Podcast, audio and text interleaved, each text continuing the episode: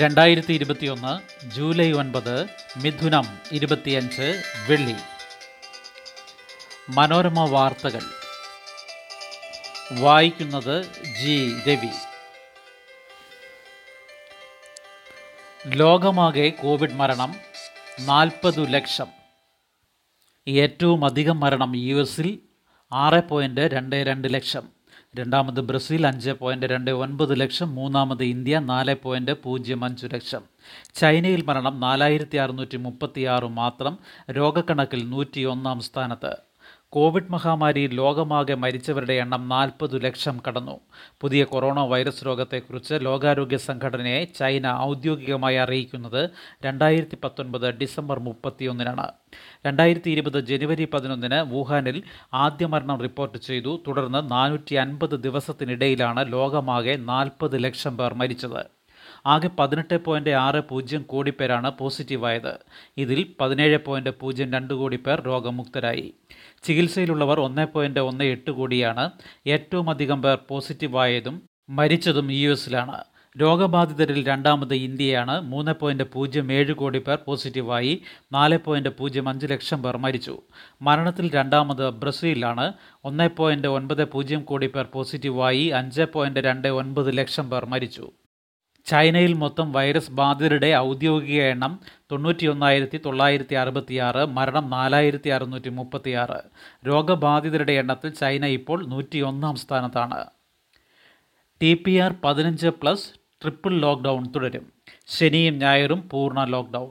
തദ്ദേശ സ്ഥാപനങ്ങളെ കോവിഡ് സ്ഥിരീകരണ നിരക്ക്, അതായത് ടി പി ആർ അടിസ്ഥാനമാക്കി പൂജ്യം മുതൽ അഞ്ച് എ വിഭാഗം, അഞ്ച് പത്ത് ബി, പത്ത് പതിനഞ്ച് സി, പതിനഞ്ചിന് മുകളിൽ ഡി എന്നിങ്ങനെ പുനഃക്രമീകരിച്ച് പ്രഖ്യാപിച്ച ഇളവുകളും നിയന്ത്രണങ്ങളും ഇന്നലെ മുതൽ പ്രാബല്യത്തിലായി. ടി പി ആർ പതിനഞ്ചിന് മുകളിലുള്ള പ്രദേശങ്ങളിൽ കടുത്ത നിയന്ത്രണം തുടരും. വാരാന്ത്യ ലോക്ക്ഡൗൺ ദിനങ്ങളായ നാളെയും മറ്റന്നാളും പരീക്ഷകൾക്ക് മാറ്റമില്ല. സ്വകാര്യ ബസ് സർവീസ് ഉണ്ടാകില്ല. അവശ്യ സേവന മേഖലയിലുള്ളവർക്കായി K S R T C ഏതാനും സർവീസുകൾ നടത്തും. നിർമ്മാണ മേഖലയിലുള്ളവർക്ക് പ്രവർത്തിക്കാം. അടുത്തുള്ള പോലീസ് സ്റ്റേഷനിൽ മുൻകൂട്ടി വിവരം അറിയിക്കണം. എല്ലാവർക്കും ഓണക്കിറ്റ്, കുട്ടികൾക്ക് മിഠായി പൊതി. ഓഗസ്റ്റിൽ മുഴുവൻ റേഷൻ കാർഡ് ഉടമകൾക്കും ഓണക്കിറ്റ് നൽകാൻ മന്ത്രിസഭായോഗം തീരുമാനിച്ചു. കുട്ടികൾക്കായി മിഠായി പൊതിയും ഉണ്ടാകും. ഇരുപത് മിഠായികൾ നൽകാനാണ് സപ്ലൈകോ ഭക്ഷ്യവകുപ്പിന് നൽകിയിരിക്കുന്ന ശുപാർശ. അടുത്ത മാസം ഓണക്കിറ്റ് നൽകുന്നതിനാൽ ഈ മാസം റേഷൻ കട വഴി ഭക്ഷ്യക്കിറ്റ് ഉണ്ടാകില്ല. ആകെ നാനൂറ്റി നാൽപ്പത്തി നാല് രൂപ അൻപത് പൈസയുടെ സാധനങ്ങളാണ് കിറ്റിലുണ്ടാവുക. ടോക്കിയോയിൽ അടിയന്തരാവസ്ഥ, കാണികളില്ലാതെ ഒളിമ്പിക്സ്. ഒളിമ്പിക്സിന് രണ്ടാഴ്ച മാത്രം മുൻപ് ആതിഥേയ നഗരമായ ടോക്കിയോയിൽ ജപ്പാൻ സർക്കാർ അടിയന്തരാവസ്ഥ പ്രഖ്യാപിച്ചു. കോവിഡ് വ്യാപനം നിയന്ത്രിക്കാൻ ജൂലൈ പന്ത്രണ്ട് മുതൽ ഓഗസ്റ്റ് ഇരുപത്തിരണ്ട് വരെയാണ് അടിയന്തരാവസ്ഥ.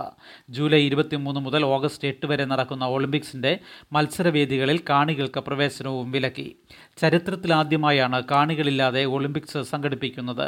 കഴിഞ്ഞ വർഷം ജൂലൈയിൽ നടക്കേണ്ടിയിരുന്ന ഒളിമ്പിക്സാണ് കോവിഡ് മൂലം ഈ വർഷത്തേക്ക് മാറ്റിയത്.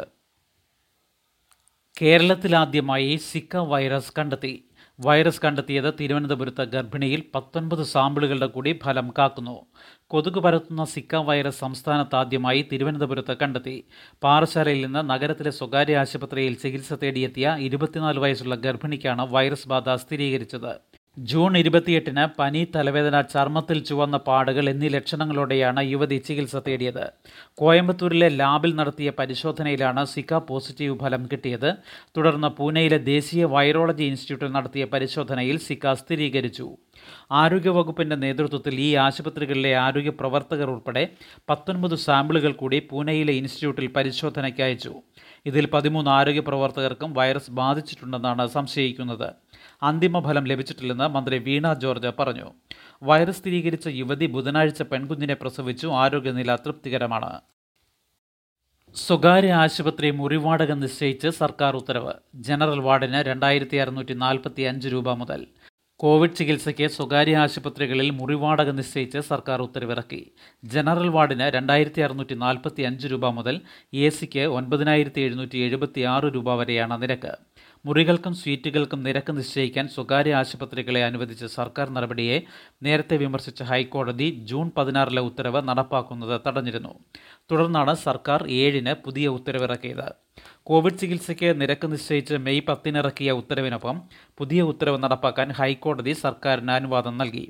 കേരള പ്രൈവറ്റ് ഹോസ്പിറ്റൽസ് അസോസിയേഷൻ നൽകിയ റിവ്യൂ ഹർജിയാണ് ജസ്റ്റിസ് ദേവൻ രാമചന്ദ്രൻ, ജസ്റ്റിസ് കൗസർ എടപ്പകത്ത് എന്നിവരുൾപ്പെട്ട ഡിവിഷൻ ബെഞ്ച് പരിഗണിച്ചത്. ഇന്ധന വിലക്കയറ്റം കർഷകർ ദേശീയ പ്രക്ഷോഭം നടത്തി. വില പകുതിയായി കുറയ്ക്കണമെന്ന് ആവശ്യം. കൃഷി നിയമങ്ങൾക്കെതിരെ സമരം ചെയ്യുന്ന കർഷക സംഘടനകളുടെ നേതൃത്വത്തിൽ ഇന്ധനവില വർധനയ്ക്കെതിരെ രാജ്യവ്യാപകമായ പ്രക്ഷോഭം നടത്തി.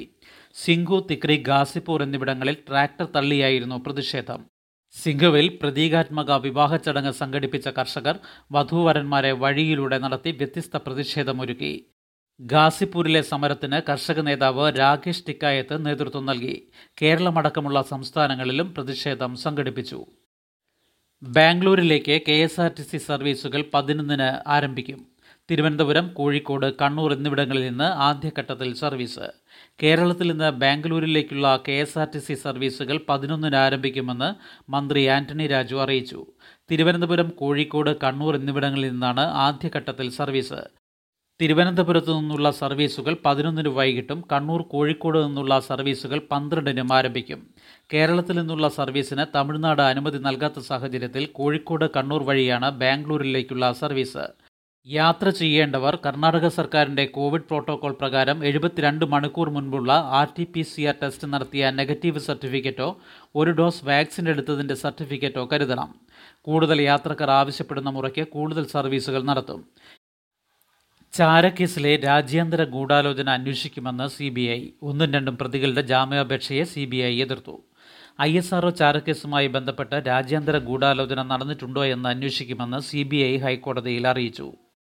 നമ്പി നാരായണനെ ആയിരത്തി തൊള്ളായിരത്തി തൊണ്ണൂറ്റി നാലിലെ ചാരക്കേസിൽ കുടുക്കാൻ ഗൂഢാലോചന നടത്തിയെന്ന കേസിൽ മുൻ പോലീസ് ഉദ്യോഗസ്ഥരും ഒന്നും രണ്ടും പ്രതികളുമായ എസ് വിജയൻ, തമ്പി, എസ് ദുർഗ ദത്ത് എന്നിവരുടെ മുൻകൂർ ജാമ്യാപേക്ഷയെ എതിർത്ത് നൽകിയ വിശദീകരണത്തിലാണ് സി ബി ഐ ഇക്കാര്യം വ്യക്തമാക്കുന്നത്.